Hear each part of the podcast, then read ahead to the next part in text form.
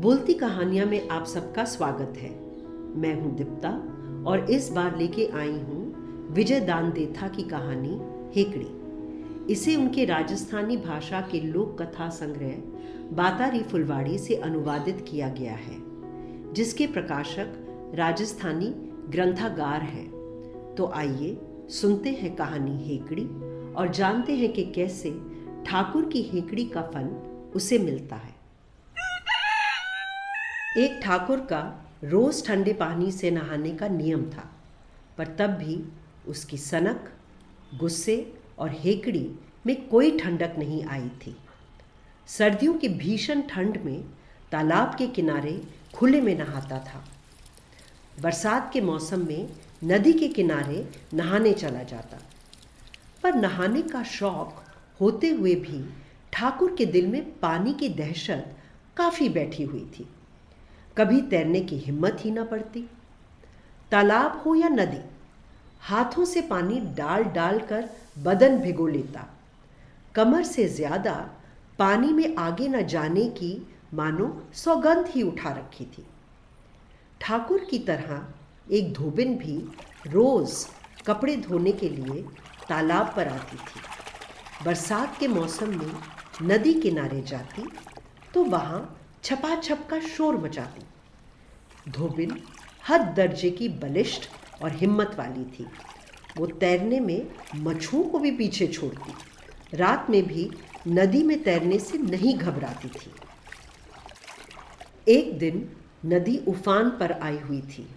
शोर मचाती, पछाड़े खाती, बह रही थी।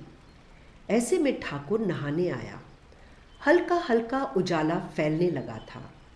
आठ दसेक गुडरिए अपने अपने एवड़ लिए नदी के किनारे खड़े थे। भेड़ों की मैं मैं और नदी के शोर के बीच कपड़े धोने की छपाक छपाक आवाज़ें आ रही थीं। धोबिन से दसेक कदम दूर ठाकुर अंगरखी उतारकर नहाने लगा। रोज़ाना के भरोसे उसी जगह वह बिना डरे कमर तक पानी में आगे बढ़ गया।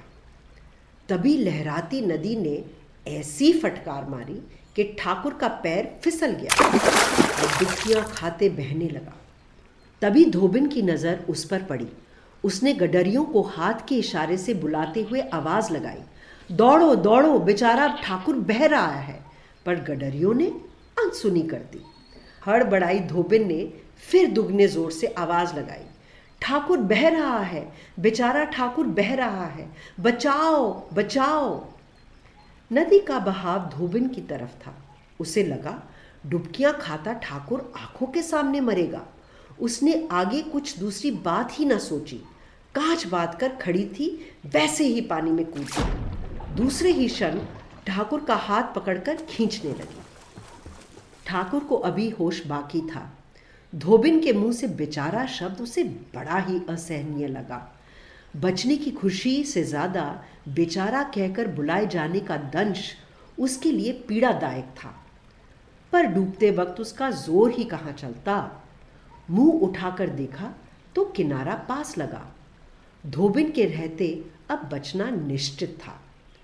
थोड़ा बहुत हौसला बांधते हुए उसने ज़ोर से डपटते हुए धोबिन से कहा, बेशरम रांड, तूने मुझे बेचारा कैसे कहा? रांड की जीभ ना निकाल दूँ तो मैं इस गाँव का ठाकुर नहीं। अरे, ये क्या?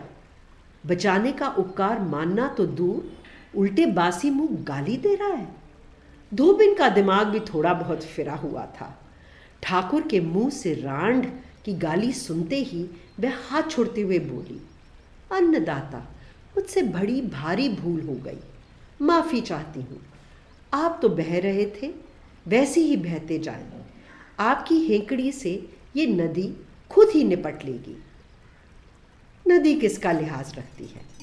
डुबकियाँ खाते ठाकुर को लहरों के धक्कों से आगे ले जाती ही गई। किनारे खड़े भेड़ों की मैं मैं उसी तरह चालू थी। गडरियों ने बहते ठाकुर को देखने के बावजूद भी नहीं देखा और थोथी हेकड़ी का फल भवरे पड़ते पानी में हिचकोले खा रहा था। धोबिन ठाकुर की जान बचाने की कोशिश करती है। मगर इसके बावजूद, ठाकुर उसका एहसान न मानकर अपनी बेइज्जती महसूस करता है। ऐसा क्यों?